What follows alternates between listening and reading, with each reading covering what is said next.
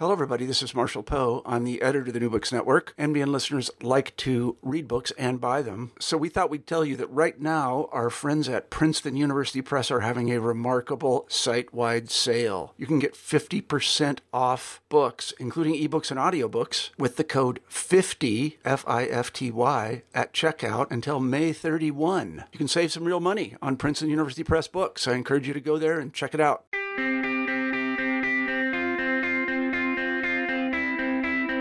Welcome to the Movement and Mobility series.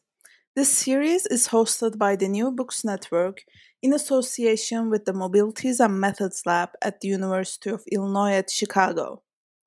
The Mobilities and Methods Lab and New Books Network partnership provides a platform for authors, readers, and their interlocutors to engage closely with questions of mobility and movement. My name is Aliza Arjan.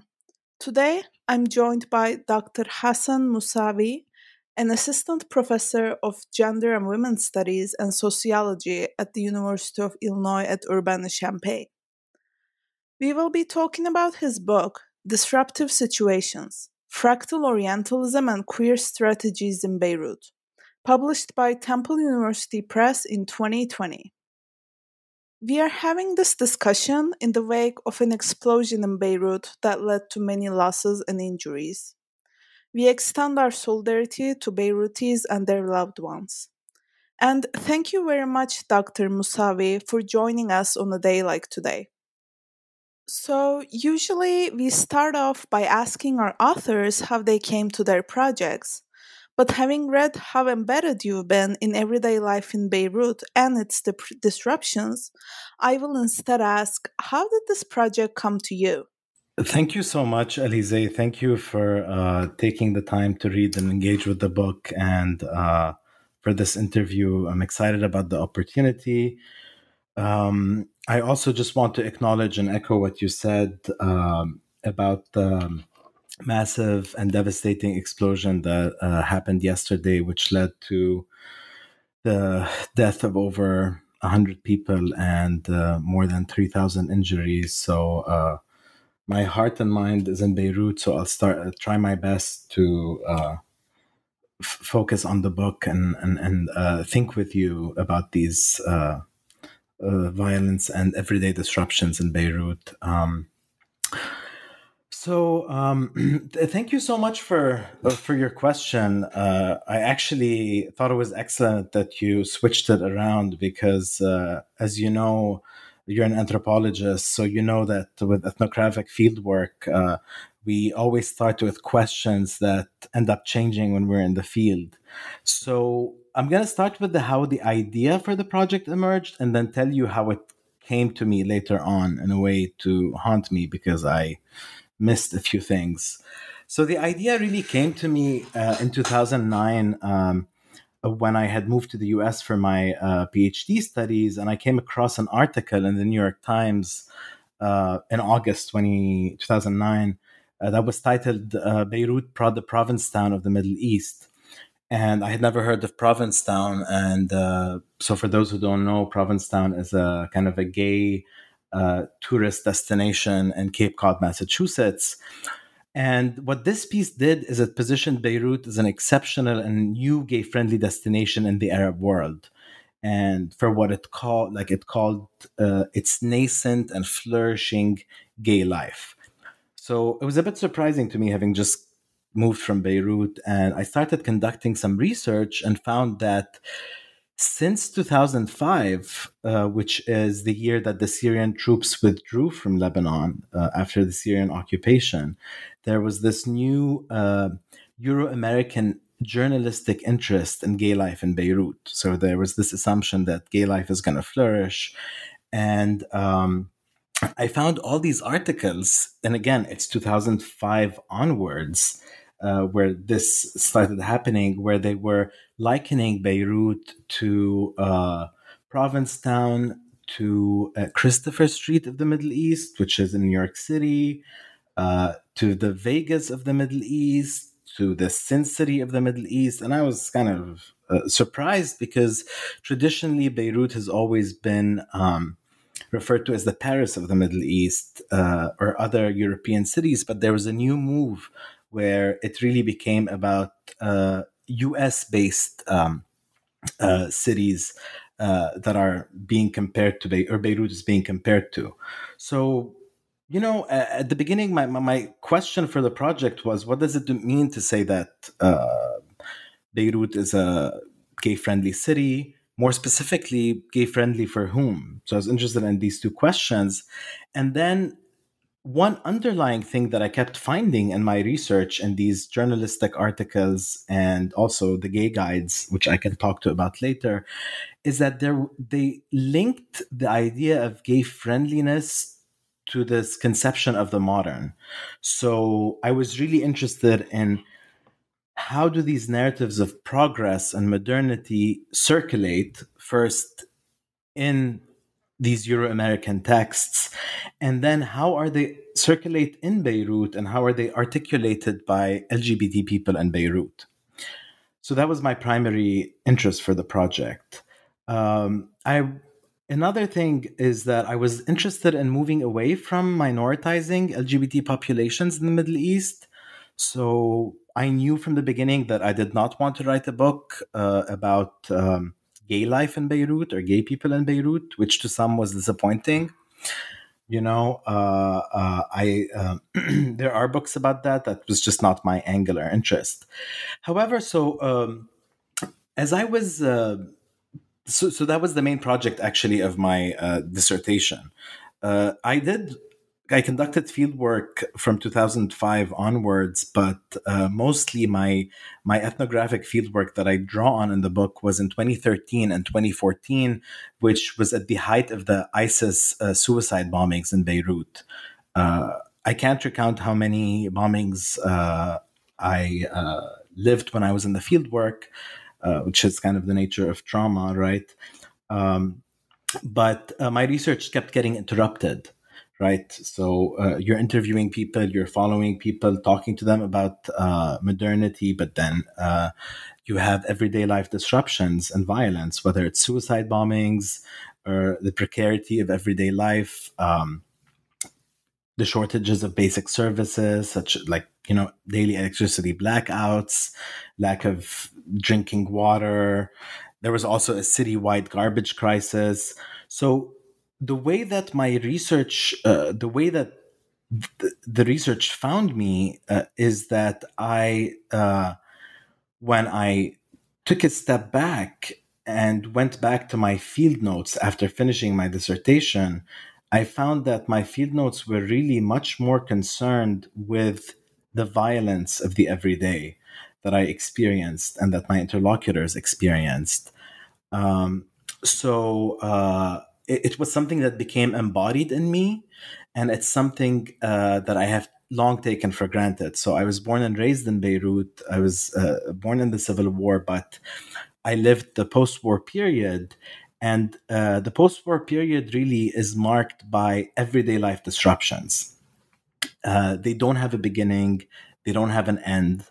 Uh, so the norm is that of disruption. They just keep on changing forms.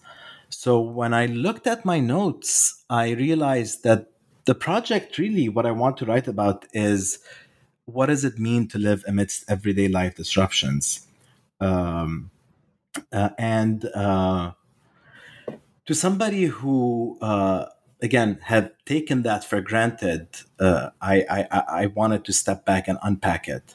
Um, so I work in the areas of transnational queer and sexuality studies and queer theory, and uh, I was thinking, what can queer theory offer me uh, to understand uh, the case of Beirut without just simply deconstructing identity? And I found that you know a lot of the times the field of queer studies uh, obviously destabilizes identities, questions modes of knowing about the social world, but it still relies on categories of normativity that need to be decon- deconstructed. So that is, queer theory presumes that there's a norm that needs to be shaken or upset. So my question is, my guiding question is, what becomes of queer theory? What can queer lens offer us when actually everyday disruptions and precarity are the norm. They are the conditions of social and cultural life. They're not an aberration.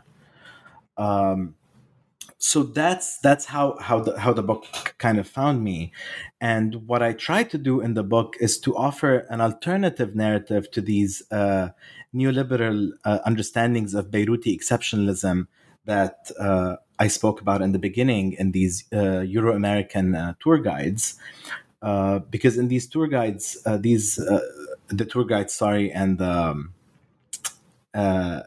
what do you call them? Um, the travelogues they really gloss over or completely erase the texture of everyday life the exclusions the inequalities the everyday life disruptions and violence. So to do that uh, i theorized the concept of al-wada.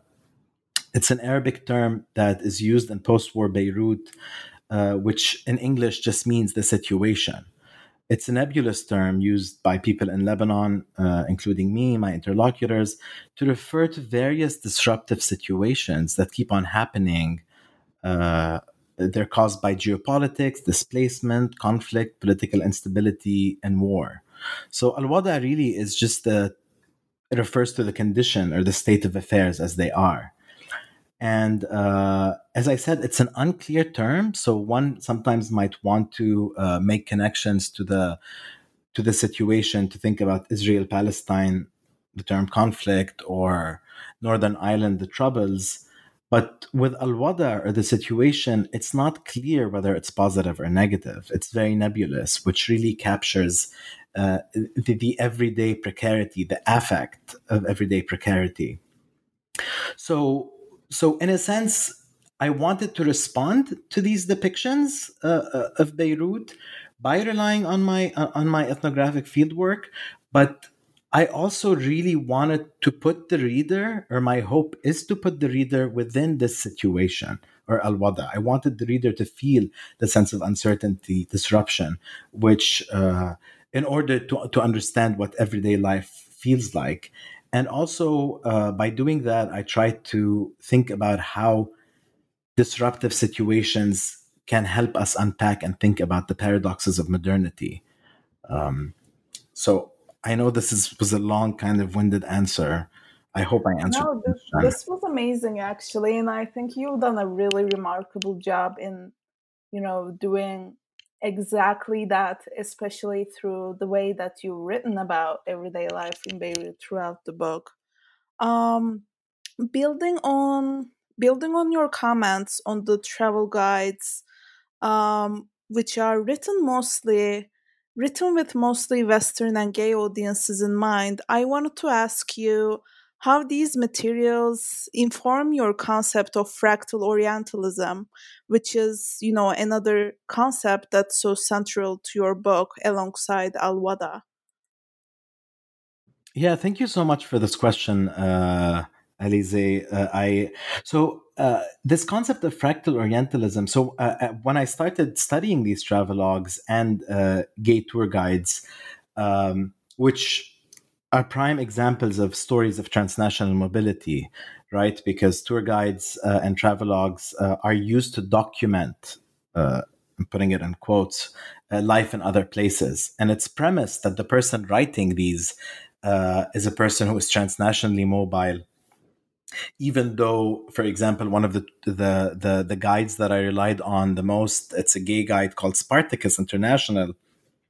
It claims to be for all gay men but in fact, it isn't because it's for those who are, again, able to be transnationally mobile, socially upwardly mobile, and have uh, the capital to travel and the passport. Um, so w- w- what I found in these travelogues and the, the, the, the, the tour guides is that it was not simply an Orientalist uh, in the in the way that Edward Said described Orientalism. It's not simply just uh, East West depiction. Uh, right uh, it's uh, the, the, what what these tour guides were doing um, so as edward said reminds us or, or, or, tells us that orientalism really is about when you write about other places you're essentially also writing a story about yourself um, so they're very relational. But w- w- what I, what I found is that it wasn't simple. Uh, a binary between the West and the East, again, quote, or the Middle East and and uh, Europe or the U.S., but Beirut, uh, there were the same distinctions. So fractals, uh, I borrow the term fractals uh, from math and, and physics. Um, and they're really nested dichotomies. So they're binaries that keep repeating themselves on multiple levels and multiple scales. So they're not just one simple binary. And uh, these tour guides May, the way that they positioned Beirut's Beirut, sorry, or travel the travelogues and tour guides positioned it as uh, exceptional, uh, they could only do it through using what I'm calling fractal Orientalism. That is, Beirut becomes exceptional uh, only because it's in the Middle East, right? Uh, right. Uh, so again, the distinction starts with um, saying, you know, uh, the, the, the, there's a distinction between the, Euro American city, Euro American cities and Euro American countries and the Middle East, and then the same distinction for let's say progressive versus traditional uh, is found at another level, which is that of Lebanon versus other countries in the Arab world. Then, when you zoom in, you find that it's the same kind of uh, or, or, Orientalist uh, uh, depiction uh, applied to distinguish Beirut from other cities in Lebanon. Then it's rural versus urban. Then it's Christian versus Muslim. So in the book, I provide um, a kind of um, a diagram to show what fractal Orientalism is. But again, the easiest way to think about it is uh, to see that Beirut can only become gay friendly, can only be exceptional if we locate it in the Middle East, in the Arab world. Uh, otherwise, uh, it, it's it's not possible. Uh, so um, another thing that I've, I mean, one of the Orientalist tropes that I kept seeing, uh, and again, I'm just this is just as an example, is that uh, the tour guides or when they explain what gay life looks like in or uh, what life looks like in Paris or London, uh, they talked about culture, museums, uh, food. Uh, but when it came to the global south, particularly cities in uh, the Middle East like Amman, uh, Beirut, Cairo, it was just about people. So men there might not accept your money. Men look a certain way. So really, it was marking and marketing people for consumption. But that distinction of um, culture, like culture progress versus not, was repeated on these multiple scales. So I found it repeated when uh, they were writing about Beirut versus other cities. Oh, Beirut has more culture than uh, uh, Jeddah and Saudi Arabia. Uh, but then within Beirut, a Christian area has more culture than a Muslim area, etc. So they kept repeating themselves on these multiple scales. And that's how I got to my uh, concept of fractal Orientalism. Um, yeah, thank you very much for this for this you know very informative explanation of your concept and i personally find it very fascinating um, especially you know when we think with fractals we can transcend the binary of the west and the rest which is in itself you know an important sort of discourse but it instead forces a reckoning with multiple forms of orientalism both within the middle east and beyond. Um, and building on that i was wondering how fractal orientalism in general and the context of Beirut in particular expand our understanding of queerness? And how do you articulate the queer in the queer strategies that um, are very central to your book? So I think there are uh, three questions there. So I'm to just briefly answer the first one, which is just to say something more about the multiple scales of fractal Orientalism. Uh, so it uh, just so it's clear that these narratives don't only circulate. Again, speaking about mobility, uh, right we associate mobility sometimes only with people but these discourses are also mobile and they travel so another way that i uh, found this uh, these fractal orientalist discourses is that they themselves travel in beirut and are taken up by people so uh, some people reproduced these fractal orientalist notions saying yes lebanon is exceptional uh, Others were skeptical of such discourses. Others entirely rejected it, as you will see in the book. So uh, the concept is not just simply um, left to uh, the way that it's articulated uh, in these travelogues, but I was really interested in seeing how they travel and how they take a life of their own in Beirut. So in one way, uh, fractal Orientalism is is kind of the the the problem or the problem that I wanted to tackle. And to tackle the problem, I uh, zoomed in. Uh, so my first two chapters are about fractal Orientalism. Uh, and then I zoom in into thinking about okay, if this is the depiction and people are circulating these narratives, uh, what is it on the ground? What is, uh, as, as your question, uh, as you ask about the context of Beirut, in particular, how does it expand our understanding of queerness?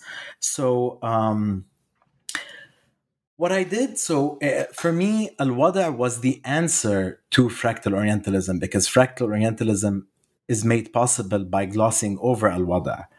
And to think of Al Wada and everyday life disruptions, uh, one has to think about how do people deal with that, which is where my queer strategies come in. So, uh, yes, my interviews and my interlocutors were mainly uh, gender non normative, uh, uh, some gay men, uh, some lesbians, and uh, genderqueer individuals. And this is all their self identification.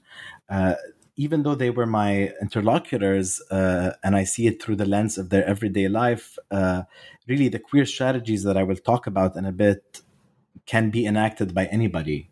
You don't have to be queer, quote unquote, you know, uh, to enact them. So uh, the context of Beirut makes us think of the multiple uses of queer beyond people.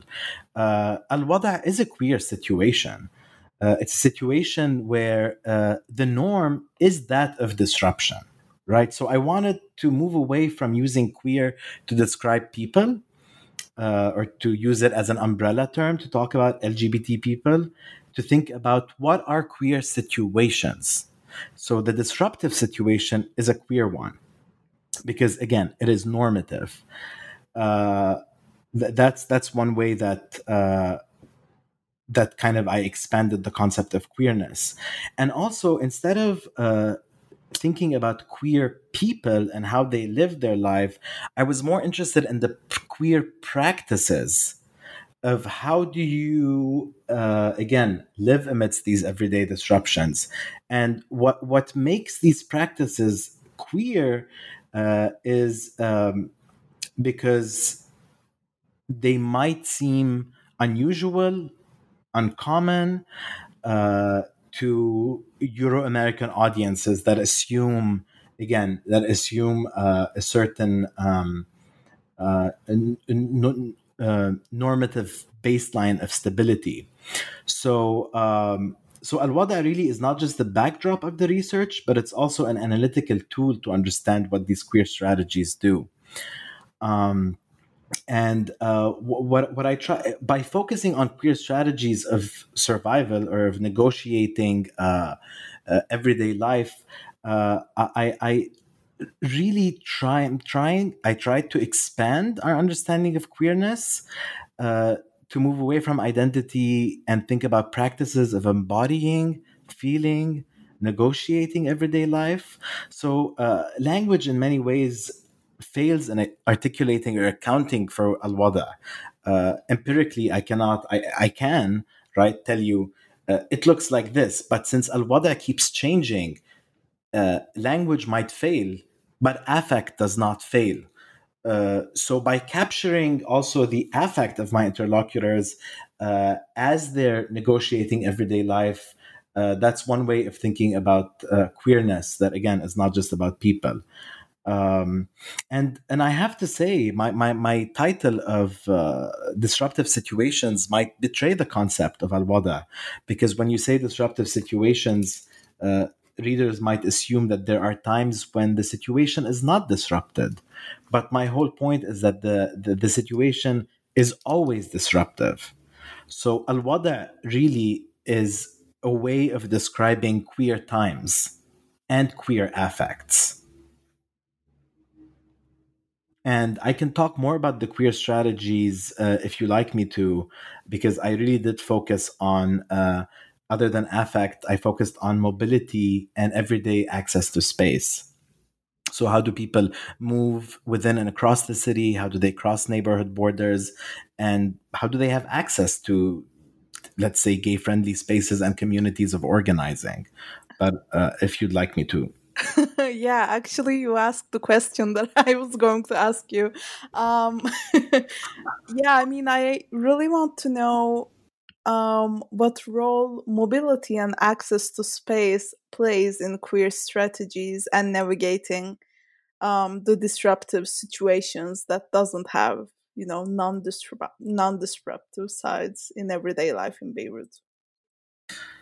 Yeah, so um, yeah, so uh, it's great that it flows well from, from the previous question. So thank you for that. yeah. uh, I mean, uh, uh, I chose to focus on access to space uh, and mobility, particularly because, as I told you in the beginning, the book, um, the research was done, uh, was conducted in at the height of the ISIS suicide bombings, which means that there were a lot of checkpoints that were. Um, put in place. Uh, people were being searched when you enter neighborhoods, uh, malls, uh, parts of the city. So the ISIS suicide bombings were really happening in uh, residential neighborhoods and at checkpoints. So uh, I was interested. So how do people move in the city uh, given um, this heightened fear of of, of, of suicide attacks? Um, so um, uh, so, so, there are multiple levels of, of, of this discussion. The, the, the, I'm going to talk about three uh, and uh, uh, just three examples. So, for many of my interlocutors, first, uh, uh, many of them were um, had moped scooters to navigate the city. So they did not rely on cars. And that's particularly because uh, they didn't want to be harassed if they used public transportation, uh, especially for uh, genderqueer individuals and trans individuals. So they had their own scooters, and it was cheaper to have a scooter than a car, right? And Beirut is a very congested uh, city. So I was wondering how do people even uh, uh, access space using the scooter. Uh, another another thing is that uh, uh at the checkpoints, uh, a lot of the times uh, people were stopped and searched based on the assumptions of who might be suspect, right? And again, I'm talking at a time, and I forgot to mention that this was also at the same time that the war in Syria was happening, and we had the influx of refugees from Syria and Lebanon. So uh, when you get stopped, uh, again, there was the racialization of uh, Syrians as as as outsiders, as potential risks. Uh, potential uh, uh, risk for the country. So their mobility, so the mobility of refugees, for example, was completely um, um, uh, uh, kind of restricted by the state and by many municipalities where they could not, let's say, leave the house after 7 p.m. because they were considered dangerous. So for some of my interlocutors, uh, one of my interlocutors is a bigender individual who at the time identified as bigender. Um, uh, he was worried because he would be stopped on his scooter because he uh, looked like uh, or he was assumed he was racialized, looked like a working class uh, guy, and then he would be stopped. And uh, he had just gotten top surgery, so he didn't want to really be uh, searched because it was uncomfortable for him to do so. So he would have to navigate these checkpoints. Um, and was less mobile. To be mobile, he had to uh, um, rely on queer strategies that I describe in more detail in the book. I'm not going to reveal everything. Uh, uh, in the interview so that maybe some people will read the book you know uh, and, and, and, another way that i talk about mobility is that so many people you know the travelogues talked about uh, gay life in the city but so many people do not have access so many local queer people do not have uh, access to uh, to central Beirut because they live in the outskirts. Public transportation is not reliable. Uh, they're working class. So uh, some people, uh, uh one of my interlocutors used to wear a hijab and she was not welcome at, at gay places because the assumption that you wearing a hijab meant that you're not queer. And again, I'm using queer here loosely. Uh, so, um, really, also, if you look at the history of Lebanon, checkpoints tell us so much about uh, geopolitics. Uh, so, who is at the checkpoint? So, if you look at the at the micro level, uh, you can know so much more uh, about the geopolitics. So, if it's a Syrian uh, checkpoint, an Israeli one, or a Lebanese checkpoint, you know, it just tells you more about the about the geopolitics in the region. I hope this answered your question. I, I don't know if, if I did. Of course, this was great. Um, and I'm glad that you left, you know, some examples um, for the readers to read for themselves, um, which you also explain brilliantly in the book. Um, and, you know, speaking about mobility and access, I want to ask you a question about you know limitations on mobility and access which you kind of got at um, for example in the book among the queer strategies you name is alternative communities or the bubble as you and your interlocutor interlocutors name it. And i'm wondering how do these bubbles so to speak constitute ways to inhabit uncertain presence, especially when we think about, you know, class, sexuality, gender, social status, which you mentioned so far. So, thank you for that. Um, you know, um, so the bubble, uh, which is a chapter on its own, um, I, I so I don't consider it as an alternative community. I uh, consider it as an alternative to community. So whenever we think about uh, uh, LGBT populations, we uh, assume again, given Euro American kind of assumptions of of where is the community. So the bubble really uh, is a formation that I found as I spoke to uh, a lot of my interlocutors uh, that responds to the failure of community as we know it. There is no centralized community um, in the way that we think about it, or neighborhood, or whatever you want to call it. But instead of thinking about bubbles, really, people, uh, sorry, about communities, people spoke of bubbles. And the bubble is a temporary sheltered place. And place here, again, very loosely, I'll explain it in a bit uh, what I mean by it. It's it's a place that people and uh, sometimes with their friends or kin retreat to in order to resume their lives in Beirut amidst al wada. So uh, these bubbles are do not necessarily have to be uh, physical spaces. They can be. Uh, but again, what they do is that they provide respite.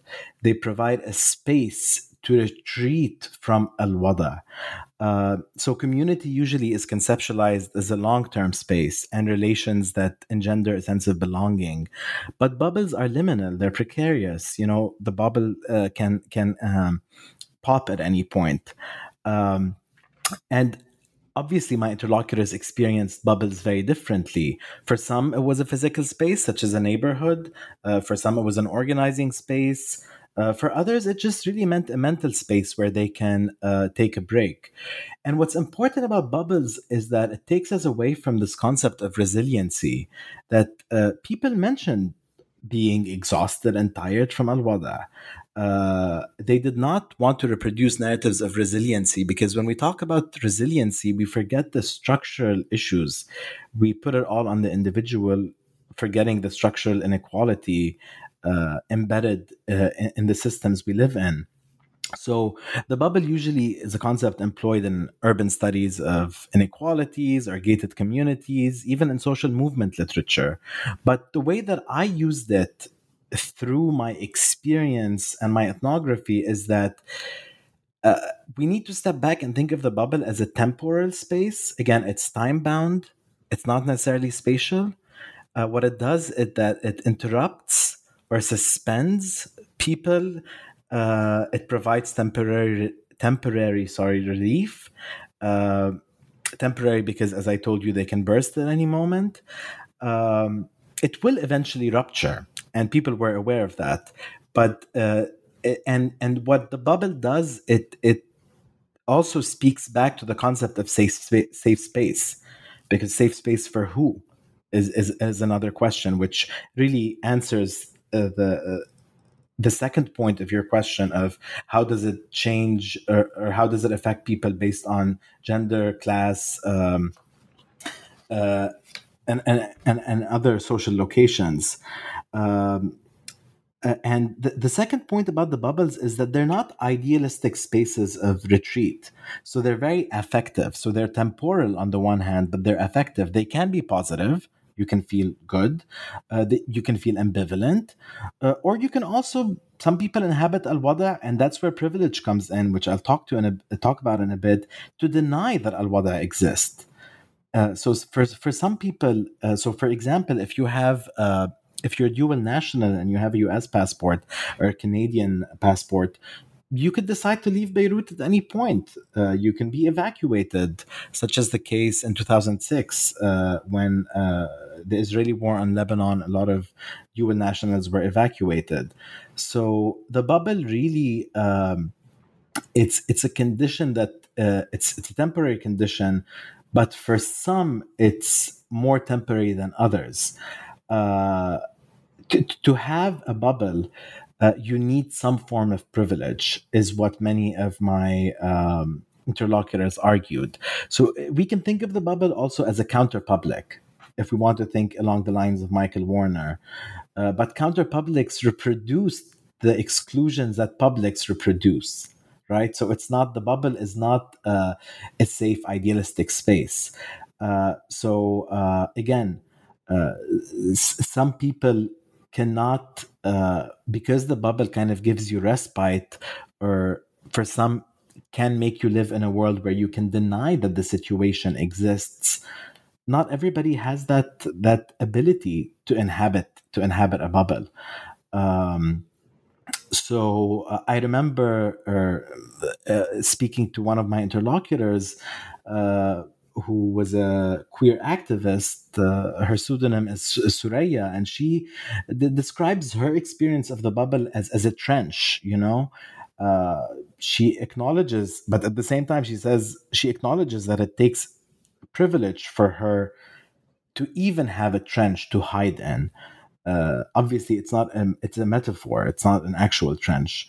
Uh, but for Suraya, for example, uh, who again was a queer activist, uh, um, she claimed that to be radical means to have to face the conditions of everyday life without denying them or hiding.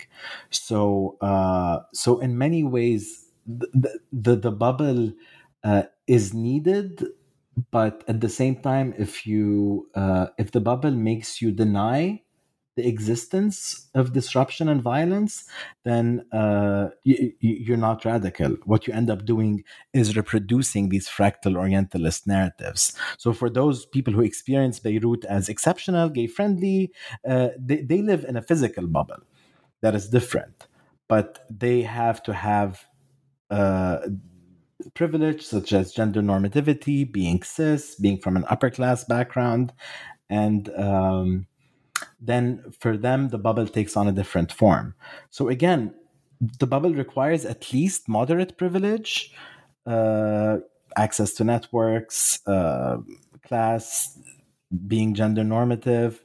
Uh, and at the same time, um, it can have the potential of reproducing these narratives of exceptionalism if you end up really denying the situation that it exists.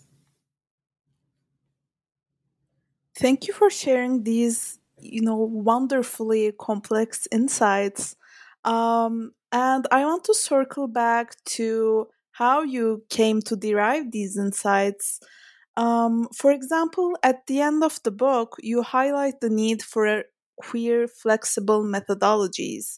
Could you tell us more about this methodological orientation and how it figured into your work? Sure, uh, I can try. you know, so uh, I mean, flexible methodology is a term that I am building on from Aseel Sawalha's book um, on reconstructing Beirut.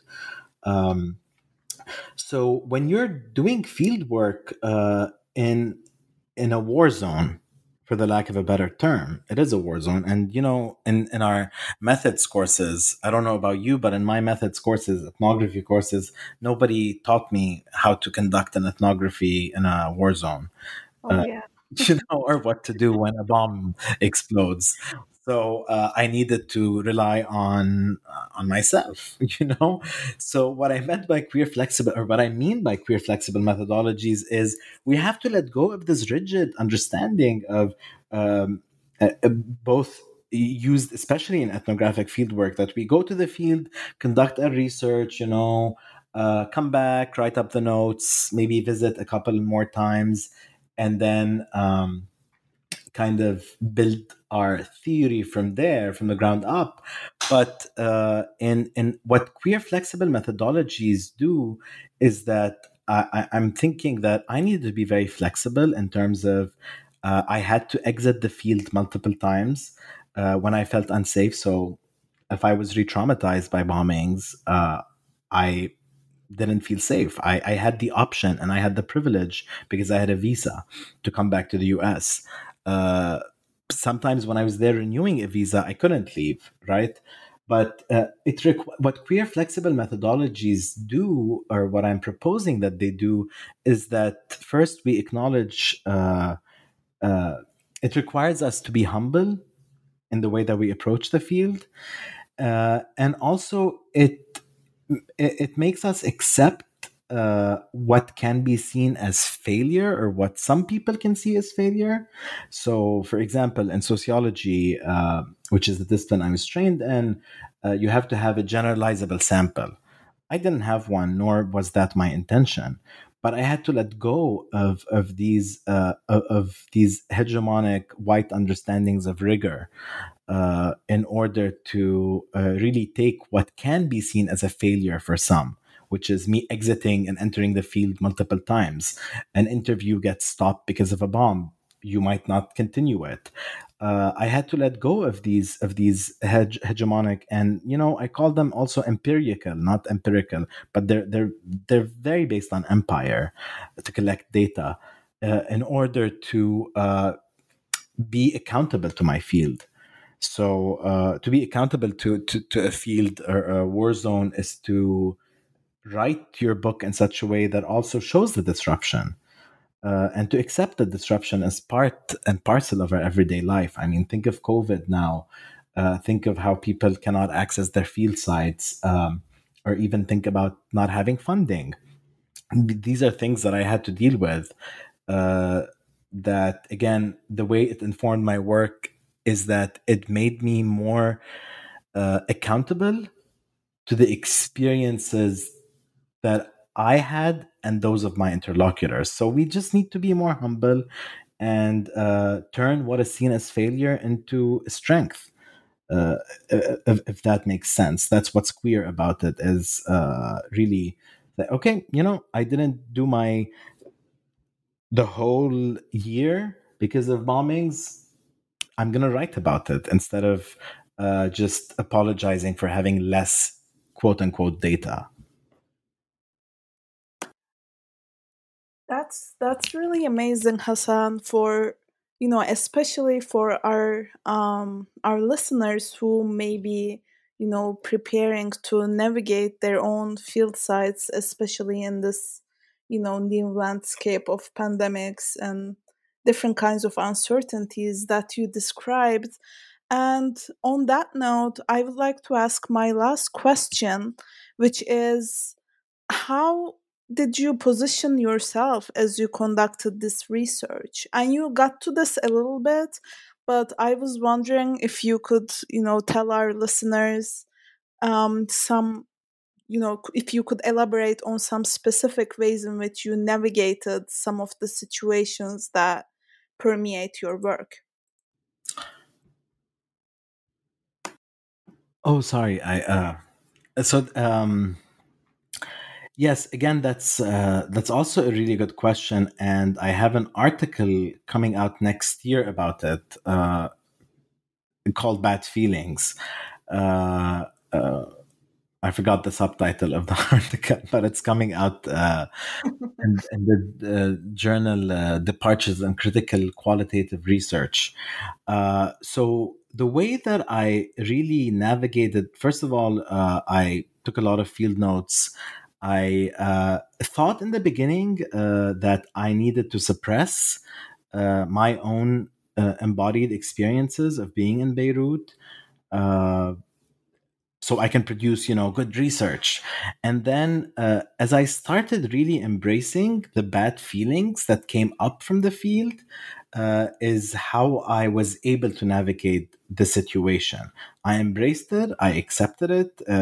Uh, it it wasn't an easy thing to do, but if I hadn't embraced uh, the fear, the anxiety, the the trauma, uh, I wouldn't have gotten to my theoretical framework of al wada. So I navigated it. Um, I found myself, as you will see in the book, at many times seeing that I was uh, conducting or doing a lot of the queer strategies that my interlocutors were doing. So I uh, I found myself having to do the same thing uh, without consciously thinking about it. Um, so I'm not sure about your question about positionality. Uh, do you mean how I entered the field, how I described myself to my interlocutors? Uh, just so I understand, so I don't miss your question.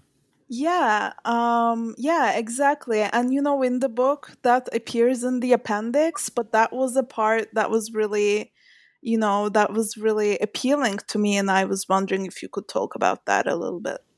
Sure. So, I mean, I positioned myself so uh, uh, the, the, majority of people that I spoke with and uh, who informed the book, and I hope that I gave their experiences justice by thinking of them as uh, knowledge producers. So I don't know. In my index, you see them. Uh, I, I, don't know. I'm.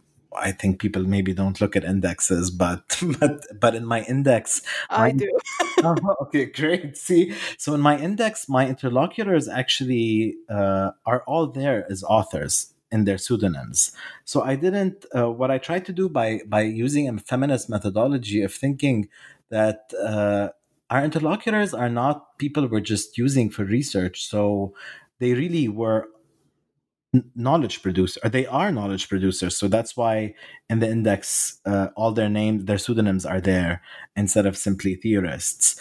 Uh, I did uh, interview mostly genderqueer. Um, uh, trans and uh, and uh, queer women, and the the case was is there's a lot of studies on gay men, gay cis men, uh, and the experiences of men. Uh, that was not my interest, and what oriented me to the people that I spoke with was really their um, queer organizing strategies. So I uh, was introduced to my main interlocutor, uh, Rabab, who was bi gender at the time, um, through uh, somebody that I knew through feminist organizing. But uh, as a cis man, uh, I was told that I'm going to be observed for some time. Who am I? You know, so many people st- are studying uh, gay life in the Middle East, especially a lot of uh, Euro American white scholars. So uh, these people were skept- skeptical. they didn't want another person to come from the US and, you know, write about gay life. So I um, was very honest with my research. This is what I'm interested in doing. Uh, I uh, I am a queer man from Lebanon. Uh, I am cis, and I come from a working class background. Uh, what this did, the, my class background, more than any other marker, was really what got me to the interviewers uh, and my interlocutors because there were a lot of commonality uh, in our class backgrounds um, and where we grew up. So that was one way that I connected to my interlocutors. At the same time, uh, when I met uh, a person who was involved in queer organizing, uh, and again, I mean queer different than LGBT organizing. I didn't interview really people who were uh, doing work in, in LGBT organizing per se. Uh, and I've written an article about this. I'm not going to go into detail. Um, so um, I lost my point. No, I'll, I'll get back to my point. Uh, so I um, I introduced myself. I spent time with them before uh, I was allowed to uh, really uh, get into the to, to, to start interviewing and meeting people. And one thing that I was told, uh, Alize, that's uh, that stays with me, is that my interlocutors told me when and when not my uh, presence is should be as a researcher or as uh, just somebody hanging out. So um, what this did was also make me feel more accountable or i hope i was to the field. So sometimes if i'm hanging out you know geertz deep hanging out uh, i was told you know this is not for your research. This is personal. Uh, so i had to it was it was a, more of a dialogue than it was a one way that yes i'm just gonna record and write about everything. And i had to respect that and i respected that a lot because uh, it shaped the way that i also account for the lives uh, that i write about.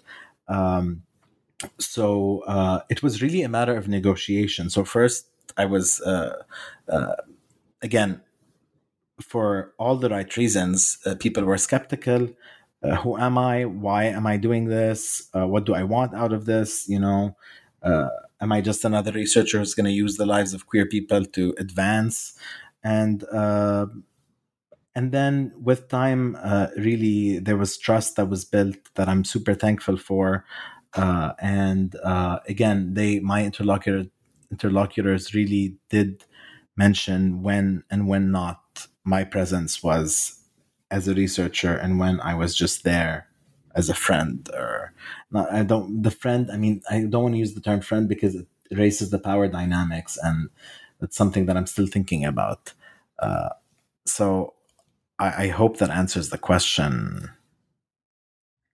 Definitely. Um yeah thank you very much. And you know by pointing out these issues you also show that you know the assumptions of native insider uh, are you know not as simple as they appear. Um, and yeah thank you very much dr Moussawi. Yeah can i actually sorry to interject can i say of something course. about your point? you bring up a really great point. Yes um, no i'm i'm uh, for those of us uh, working uh, in the places where we uh, uh, where people assume is home, right, or where we grew up, it's assumed that we cannot produce theory, that we're native informants, and that's something that I really uh, tried to uh, push against in the book. Uh, I'm not a native informant, you know, uh, uh, which is was and, and, some people will still ask you these questions, right? Whether they read the book or not. Um, mm-hmm. So you're you're absolutely right to point that out. Uh, we need to take knowledge from the global south um, uh, uh, seriously in the sense that uh, this knowledge should create theory and not just the other way around. On that note, thank you very much, Dr. Moussawi, for joining us and your insights. Thank you so much, Alize. Thank you. Uh, thank you for all your engagement, and I truly appreciated this opportunity. It was my pleasure. Uh, so I am Alize Arıcan. This discussion of disruptive situations, fractal Orientalism, and queer strategies in Beirut, published by Temple University Press in 2020, is brought to you by the New Books Network in association with the Mobilities and Methods Lab at the University of Illinois at Chicago. Thank you for listening.